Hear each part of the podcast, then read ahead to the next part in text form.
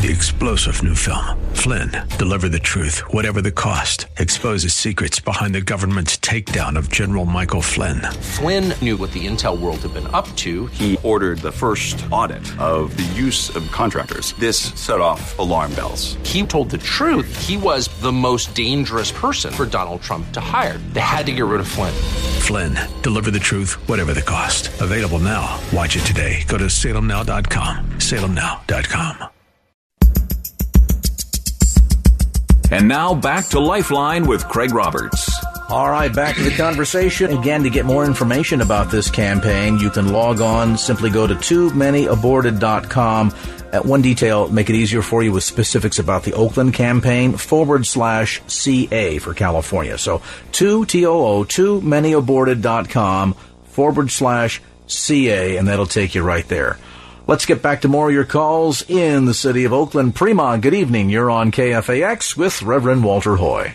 Good evening. Hi, Walter. Hi, Lori. This is Prima. Hey, how are you doing? I saw your name come up, and I says, uh-oh, that got her fired up. And you heard the previous call. That's right. Hey, listen, I just, first of all, want to just congratulate Walter and Lori for the billboards are absolutely breathtaking, and the message is so clear, and so I'm just so proud of them, and just, you know, kudos to you for doing this. But I just want to say that, you know, I just want to give my message, and the message I never hesitate to give to anyone, any woman that I can talk to, is that abortion stays with you. I don't care how long it's been that you've had abortion. You're going to know about that.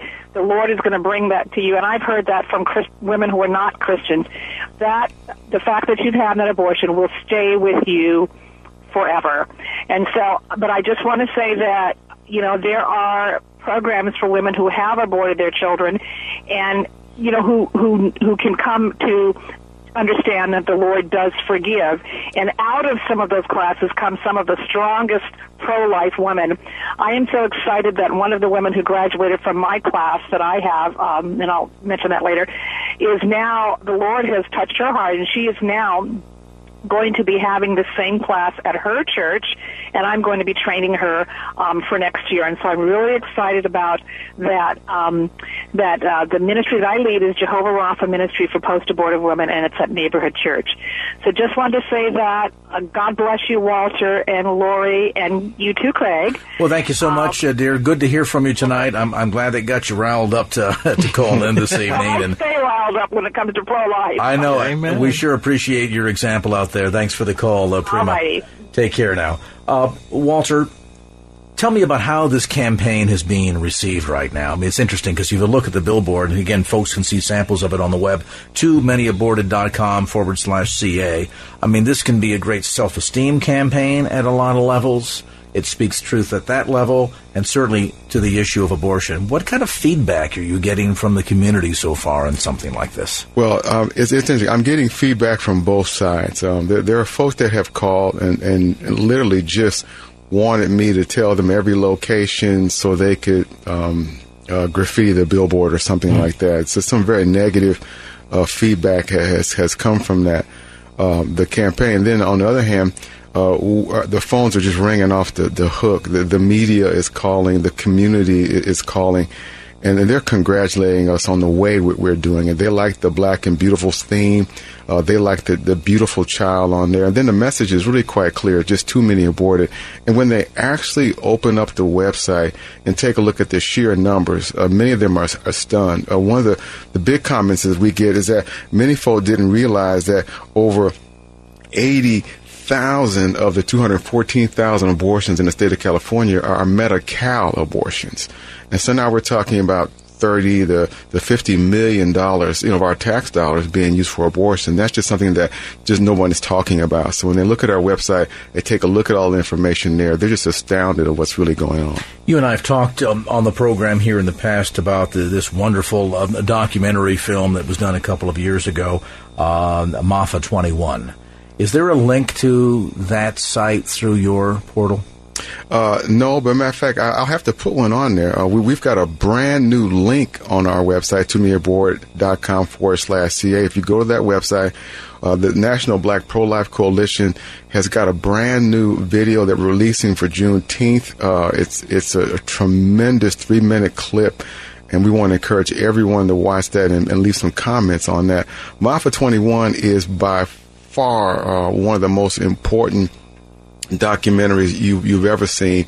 Mark Crutcher is a very good friend of mine, and you'll find that this is a definitive a documentary on abortion itself. It answers the question, why does abortion even exist in America? Who thought it was a good idea to begin with? And when you understand the origins of abortion, you're much more connected with our campaign. Absolutely. And I think to understand some of the connection with things like and terms that folks might not even know anymore that were popular, 80 years ago, Science of Eugenics, Margaret Sanger. Absolutely. If you give a listen to or read, rather, some of her writings and the positions that she's took, going back to the 1920s, the racist thread is strong, it is obvious, it is irrefutable. And then to look at this big picture that, the whole science of eugenics coming out of Darwinism and the survival of the fittest. I mean, Margaret Sanger was looked up to as a leader and certainly cutting edge by the likes of Adolf Hitler. Yeah, who looked exactly. at that and said, that fits into my racist designs against the Jewish population quite nicely. Well, here in the United States, it's flipped, and instead of attacking Jews, we're attacking black Americans. And it's been that way since the 1920s. And again, getting a look at the truth behind all of that can be seen in that documentary to which we refer. If you just Google, I'll make it easy for you, Google M-A-A-F-A, MAAFA 21. Somebody called me last time we talked about it and said, Mafia? I don't understand the connection. It's MAAFA, M-A-A-F-A, MAAFA 21. Google it and that'll take you there. Yeah. This campaign will continue for how long and where does it go next, Walter? Well, this campaign really started earlier this month, around I believe the 6th, right? And then it'll travel all the way through July 10th. Okay, and then any designs and what city, what community to take it to next, or can you talk about that? I can't talk about the city specifically, but we are getting requests to bring it to almost every city in the state. So we're going to sit down together and decide which city we're going to take it to next. I'm in radio. I know what billboards cost. I know that they don't give them away. That said, they don't. You would hope that there would be people that would get a burden on their heart for something like this and to recognize what an effective tool that this can be in speaking truth on the topic of not just what's happening with abortion, but in specific what's happening with abortion as it relates to the African-American community. If somebody out there says, Walter, I want to get involved here in a tangible way, they want to write a check or get more information about what you do and be able to donate, I understand that they can do that through your primary ministry website, which is issues4life.org. Is that correct? That's correct. That's issues, and that's plural, issues4life, life.org. And just click on the donation button. There you can give online. There you'll find the address to mail the check to. And believe me, I can promise you that every cent that you give us will be used for ministry. And again, fully tax deductible when you do that. So if God's put a burden on your heart and you want to stand with this educational campaign going on through July in the city of Oakland, or to help put some seed money available to other communities, since the scourge of abortion is hitting the black community in major population centers all across the country, then again, check out the website, check out the billboard online, TooManyAborted.com /CA. That's TOO, TooManyAborted.com. .com/CA, and to get involved, to volunteer, to write a check and donate and support what Walter is doing online at issues, plural, issues4life, life.org. Walter, some closing thoughts. Well, I'd like for us to consider the fact that our black children, all children are precious, and that our future is really in our children. And when we consider we've lost 15 million children, that should break the heart of everyone listening to us. And then when you can think about over 50 million overall, all the lives that have been lost since 1973, we've got to come to the conclusion that abortion must end, and it must end in our lifetime. And there has to be psychologically, emotionally, certainly spiritually, the understanding here of the tie that exists between the way, but in particular, young black men view themselves today and the message that's being sent by abortion. I'm of no value. I'm of no worth. Look at how many in my community are being disposed of. Staggering numbers. And is it any wonder that there's no hesitation when it comes to violence and the rage, pardon me, that boils below the surface behind all of this? Absolutely. I was standing in front of an abortion clinic in downtown Oakland. And the husband or the boyfriend, the girlfriend drove up. The girlfriend said she just wanted to go ahead and go into the clinic. She did. So I stopped and talked to the individual, to the brother. The brother told me he was 26-year-old, had his first kid when he was 16. This is 10 years now. He says that between 16 and 26, he's lost 16. He's had 16 children, and only 14 of the 16 children were alive. Or aborted, rather, have been aborted. Only two survived. And of the two that survived, their mothers had applied a restraining order against him. Mm. And he told me he was no longer a man. He didn't consider himself to be a man. He was completely broken. His life was completely shattered. And at that point, we began to minister to him right there on the sidewalk. This has a tremendous impact on men.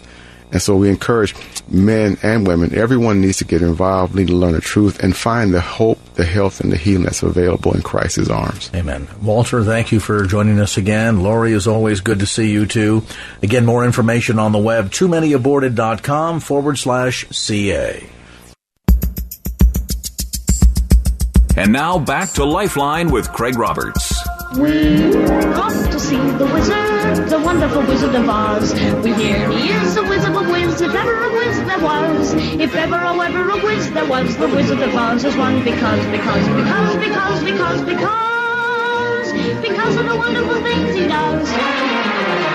We're off to see the wizard, the wonderful Wizard of Oz. All right. Well, the boys in the back room having a bit of fun again at my expense today, but that's okay because that introductory music, I think, is not only reminiscent of many of our childhoods, but apropos for the introduction of my next guest, who in his latest book, Gents with No Sense, in fact, kind of pulls back the curtain on that magical wizard. The new book, a lighthearted look at what is a serious topic, and yet this notion that so often there are these experts, there are the gurus on Wall Street and in the White House and in Congress who understand every nuance, every detail. Hell, Bernanke, are you listening? Of what the economy is doing and how the ebb and flow of money goes. And all you have to do is listen to their sage advice and everything will be all right. How many of them didn't have a clue as to what was coming in August and September of 2008? Pulling back the curtain on the proverbial money wizards of Wall Street, Ron DeLegge has a new book out called Gents with No Sense, a closer look at Wall Street, its customers, financial regulators, and the media. Ron, great to have you on the show. Craig, thanks for that delightful introduction. Your book is kind of different than most on this topic. Most, when we talk about books related to money, money management, finance, and so forth, are very studious and serious. You spend a lot of time talking about the charts and Fibonacci and the candlesticks and what the markets are doing today. You kind of bust through a lot of the nonsense with this, even though you come to the topic as an investment banker, host of a nationally syndicated radio program, Index Investing Show, and author of this new book. You're just kind of blowing all the magic out of the water for us, Ron. Well, you know, Wall Street is a place, it's been said that on one end it's a cemetery and on the other end it's a river. And what Gents with No Sense is all about is the kindergarten in between.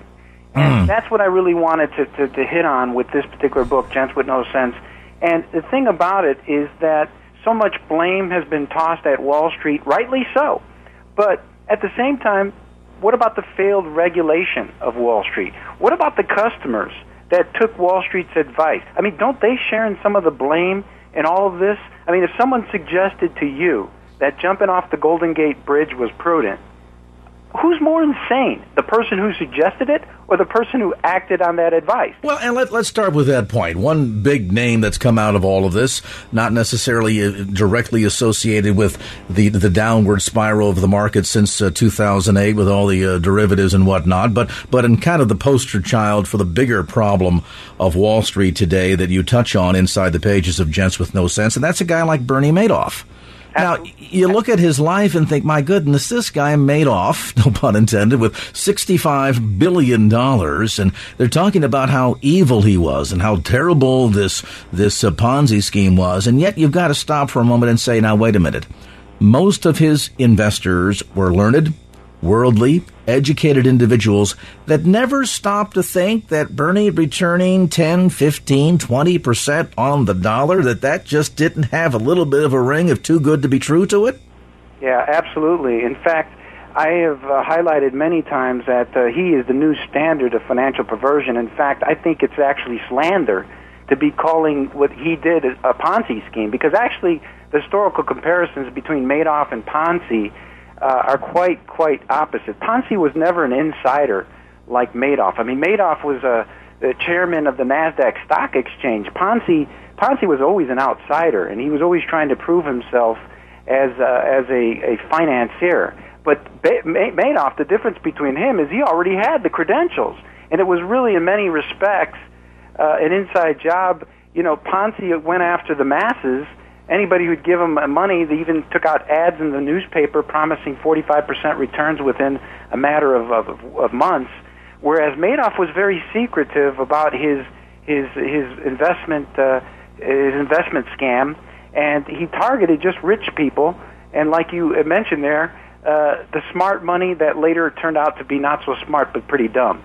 You know, it's interesting, Ron, because in the days and months following these events, the unveiling of what had been going on with Madoff, seeing what was going on with the derivatives and the way that they were being repackaged, and essentially many of these big banks, Lehman Brothers included, betting on the notion that things would go down, that a lot of the paper that was supporting these loans was nothing, you know, not even worth the paper that it was written on, so to speak. And there were cries for off with their heads. We need congressional investigations. And then all of that just kind of quietly petered out, and we've sort of gone back to business as usual, as if to say that, what, maybe some figured out that, well, yeah, there were some bad things that Wall Street did and a lot of culpability in Washington, D.C. as well, that, you know, in the old adage, it takes two to tango. And a lot of these investors that just blindly turned their money over to advisors, be it, you know, a local guy or somebody as big as Bernie Madoff, and just said, okay, you do the rest. And they really took no culpability for their own lack of due diligence, did they? Absolutely not. And this goes back to the individual investor, the prudent man rule, to read not just the disclosures, but also to do some tire kicking and not to be so gullible when it comes to the investment process, you know, asking questions. You know, if you're working with an individual advisor, you know, taking this to the individual level, make sure that person, first of all, is registered properly with either the state or a federal regulator like the Securities and Exchange Commission, that they have the proper credentials, the proper licenses, that they haven't had any prior disciplinary history or problems. I mean, these are things that people can do on their own. If you go to SEC.gov, for example, I mean, that's the Securities Exchange's website, and type in that advisor's name or their firm. I mean, you can do a quick background check, and these are just the initial steps that a person should be taking. You know, that they're something that all of us should really be doing, even if we're working with an existing advisor, just to make sure that the people that we've turned loose our money to, you know, aren't going to be the next Madoff. Your new book, Ron, Gents with No Sense, I mean, demonstrates, I think, not only how adept you are at understanding the markets and money and how we kind of got to the mess we're in these days, but then, too, you seem to be sort of a student of people, and I have to wonder toward that end, is a lot of this really at the core been driven by some of the old things that always have driven the markets, fear and greed? They have. But in between fear and greed, there's a lot of madness. And actually in one of the chapters, I talk about customers, that venturesome bunch. And all of the types when I was in the business giving people investment advice, these are some of the types of customers that I actually had encountered in my own business. I've got, for example, the gambling geezers. Those are the types of people that you meet at the local store. They're the elderly folk that hold up the line because they want to buy lottery ticket numbers that match the birthdays of their 18 children.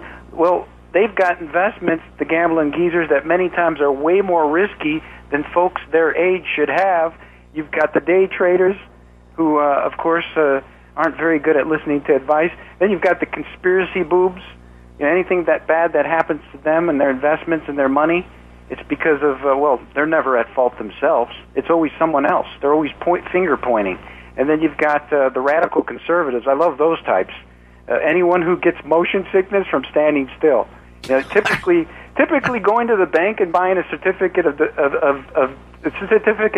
deposit, or as I call it, a certificate of depression, freaks them out because it's just, for the radical conservative, it's a scary move. You know, anything they do is scary. So these are just some of the mental disabilities that affect investors, all of us, including me.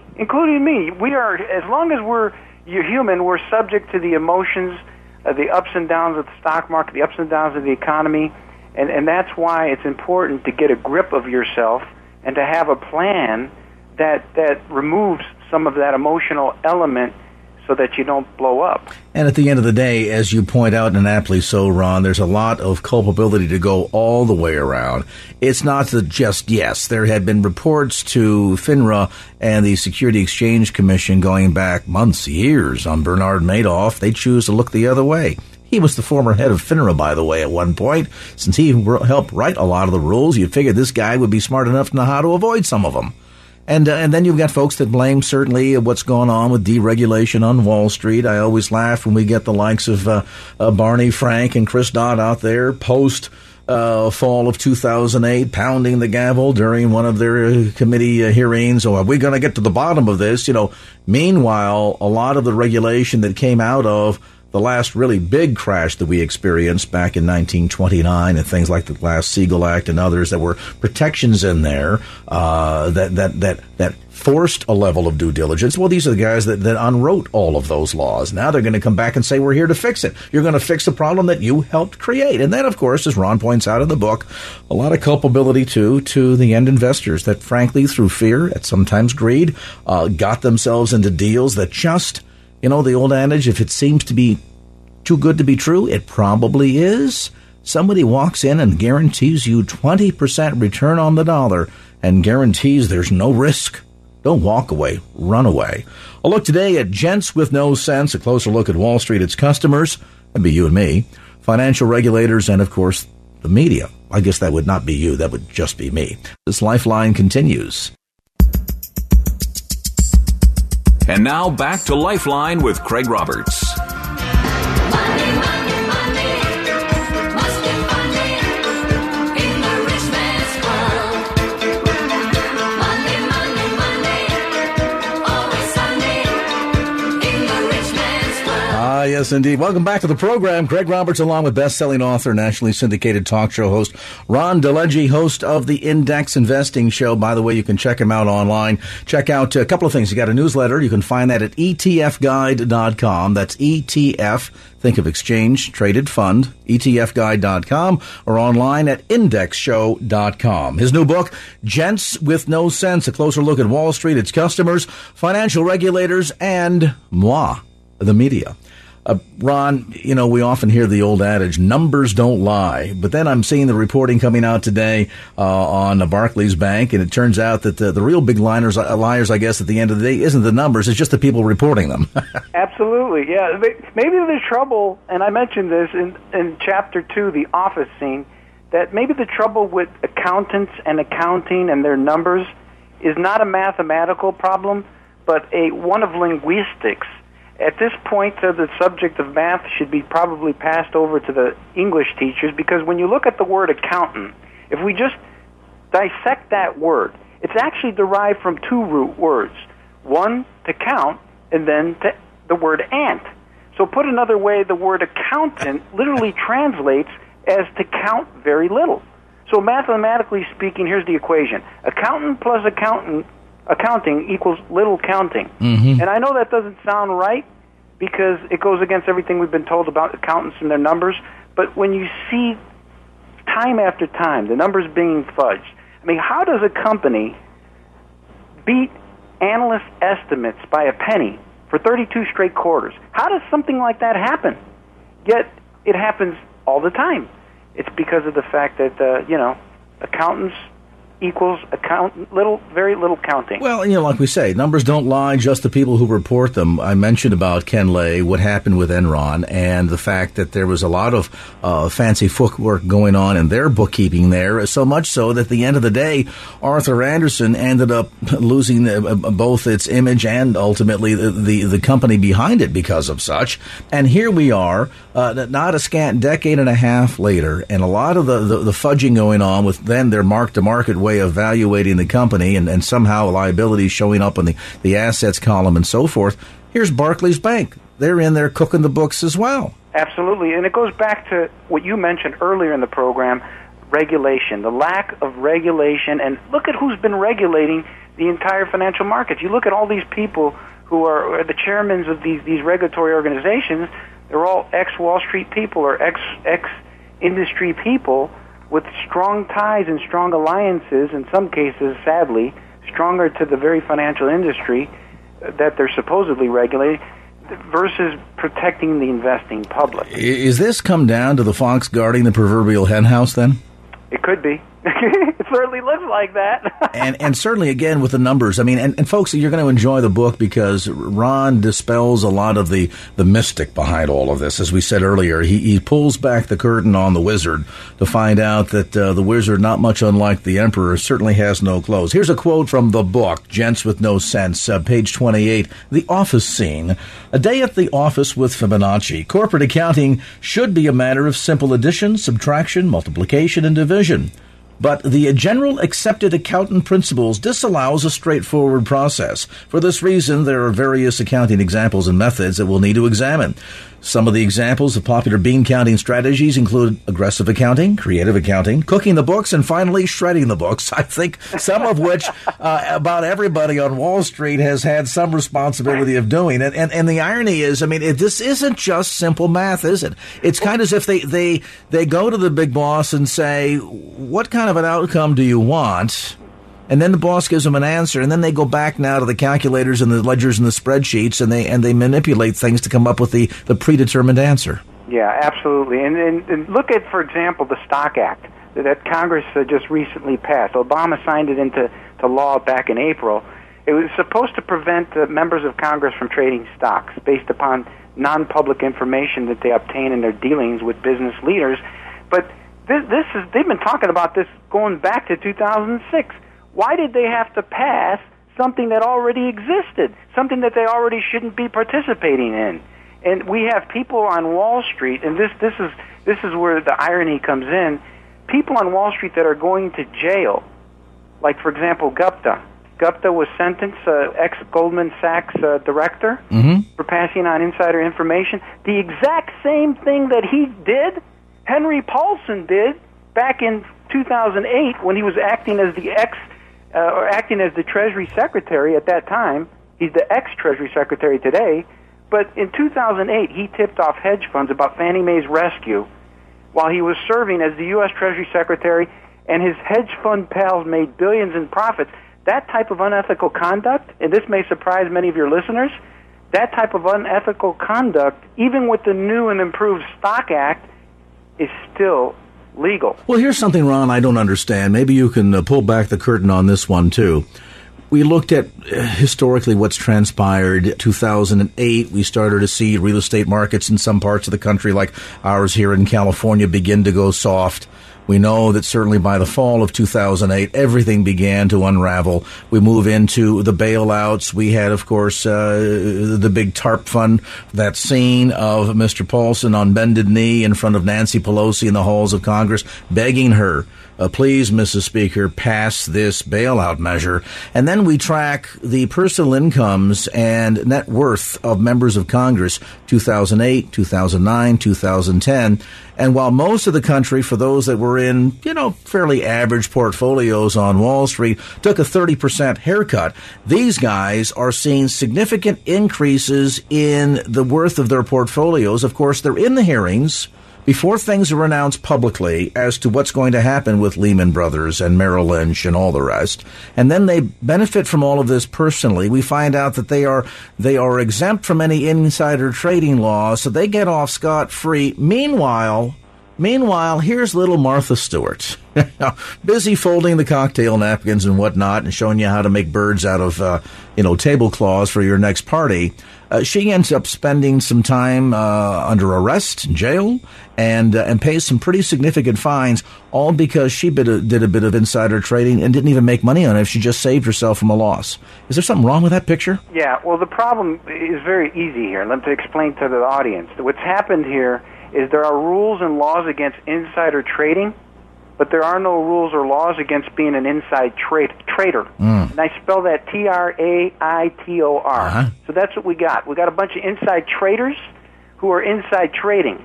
So there are no rules and laws for the members of Congress to be inside traitors, and they can inside trade all day long. Phenomenal. If you've just joined our conversation tonight, author, nationally syndicated talk show host Ron DeLegge, a look at Gents with No Sense. When we come back, we're going to have Ron pull the curtain back a little bit further as he attempts to answer the question, okay, what does all of this mean for you and me? We know there are a lot of inside traders. We also know that while the numbers don't lie, just the people who report them. And we've seen, my goodness, 100-year-plus institutions like Lehman Brothers just be, driven into oblivion by its leadership overnight, which has always led me to believe that perhaps some of those leaders should be instituted for hundreds of years. But at any rate, we're going to ask Ron, okay, what do we do then? How do we make a little bit of money, preserve some capital, and protect ourselves when all this nonsense is going on around us? Some insights as we continue with author and talk show host Ron DeLegge. Gents with No Sense, as Lifeline continues. And now back to Lifeline with Craig Roberts.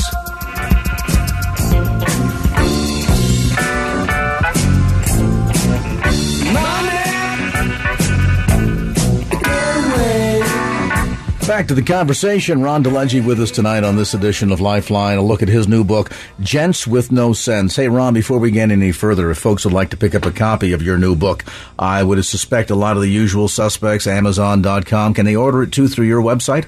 No, we just sell the book through Amazon.com. They can get an e-book version for $2.99. We also have a physical print copy, which has wonderful illustrations. I should mention that the cartoonist that I hired, Dave Clegg, he did an amazing job. So what you don't get in words, you get in beautiful cartoon images. And we also are on Facebook. Look up Gents with No Sense and like our page.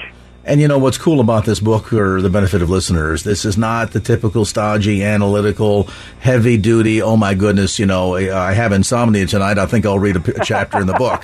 It pulls back the curtain on what's going on in the world of money in a very lighthearted fashion, a very educational fashion. If you're looking for some great summer reading to take along, walk away with both an education and enjoy it at the same time, which you can't do with a lot of books, get yourself a copy of Ron's book, Gents with No Sense. All right, Ron, let's break it down here. Early on in the book, you talk about Wall Street. You say it's somewhere between lunacy and adolescence. Folks out there are saying, okay, we have been ripped off. We have hung on to our stocks because the advisor said so and rode them all the way down. Now we're just trying to cross the line to retirement, be able to maybe help our kids, educate our grandchildren, just the basic stuff in life. Based on all this turmoil going on in the world of money and money management and the markets in Europe and the euro and so forth, what are folks to do?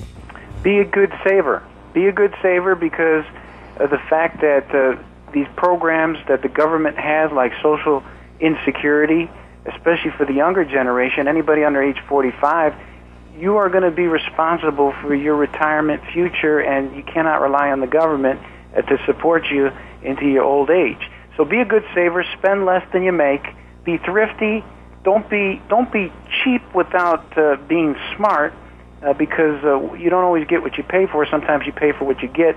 But also have a financial plan that's realistic and that matches you. Don't take too much risk that goes beyond your own level of risk tolerance. If you're a conservative investor, you shouldn't have risky or volatile investments like IPOs and hedge funds and all kinds of things like that. So keep it simple. And I always like to tell people to start with low-cost index funds or index ETFs that cover a diversified portfolio of various assets, stocks, bonds, cash, commodities, and start there and leave the stock picking and the day trading and the complicated investing. Leave that for your money that you can afford to lose. Your real serious money, just index it to the market.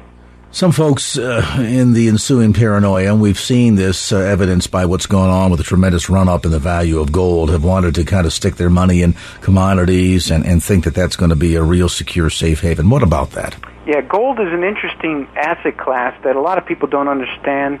One of the things that I would say, one of the huge disadvantages of gold, first of all, it's taxed at a higher rate.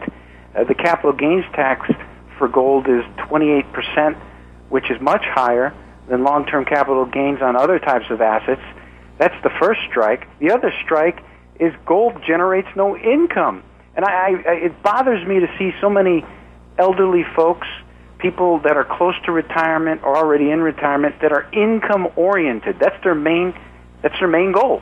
And they're piling into gold. They've got a substantial part of their money invested in gold, an asset which generates zero income. Don't the brokers that are selling this stuff to you and for you also make a fair amount of money too? Absolutely. That's especially the physical coins and the physical gold trinkets that they're selling. The spreads of what they make versus the spot price of gold itself. You're looking at some wide margins, and you know they're entitled to make profits, but sometimes those profits come at the huge expense to you, the investor. I know your new book is a although lighthearted, is a serious-hearted attempt at helping educate people as to what really goes on in the world of money. But I'm curious. I mean, Ron, you've got the background. You've been an investment banker. You're hosting your own radio show. You're an expert in the arena of ETFs or exchange-traded funds. You understand the world of indexing and so forth. But where do you go to find your insights? Given the noise and the din that's out there, and, you know, you can turn to one channel or one web page and be told the markets are heading this way, and 2 seconds later somebody else who seems to have the equal degree of expertise and experience behind them tell you exactly the opposite. When there's such din and noise out there, and, you know, the most serious person on television seems to be Kramer, who do you turn to get a sense of advice that you can rely on? Well, I think that's where the indexing comes in. You follow the market indexes because over time, most of these money managers and most of these talking heads have been unable to consistently outperform low-cost stock market indexes, bond indexes, commodity indexes, on and on.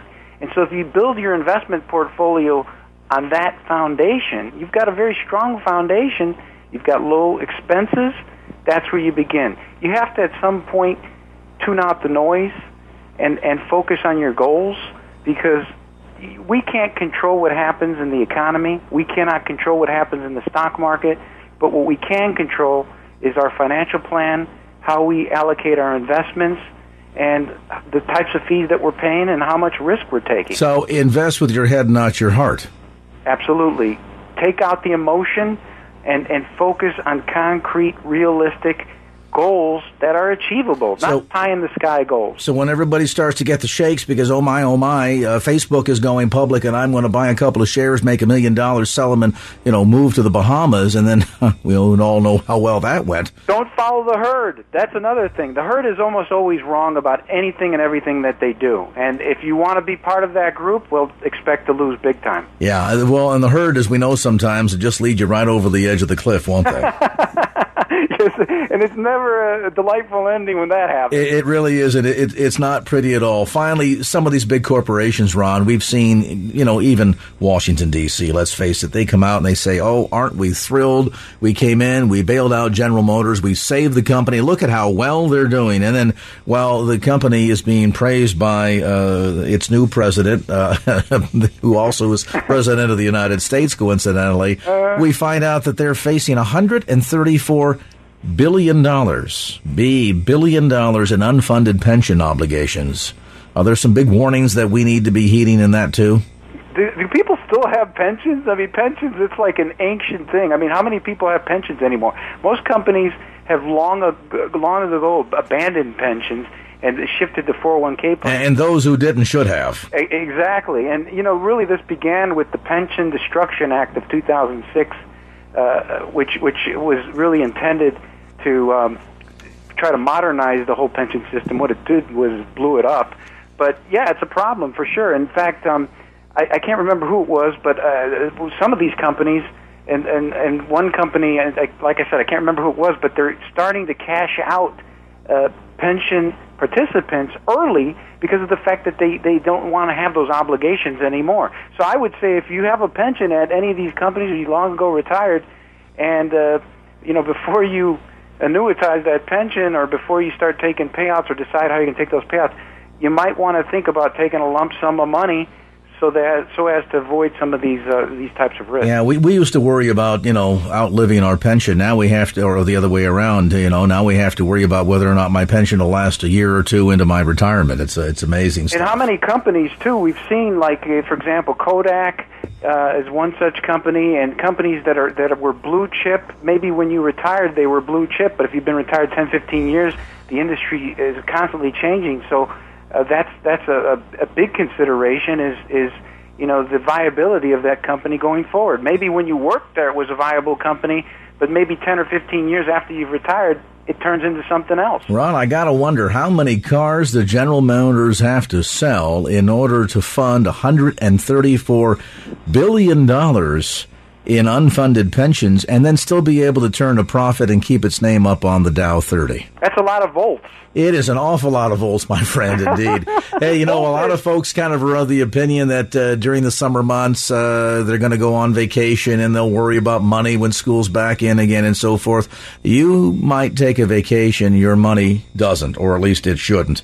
Maybe during the summer months here, well, you got some time and you're less in the frenzy of back to school and the holidays are coming soon and we have to take the kids to ballet and to soccer practice and so forth. Maybe you want to spend a little bit of time on the cruise, on the beach, or just in the backyard enjoying the nice Bay Area weather this summer, going through Ron's new book. Again, it's called Gents with No Sense, a closer look at Wall Street, its customers, financial regulators, and the media.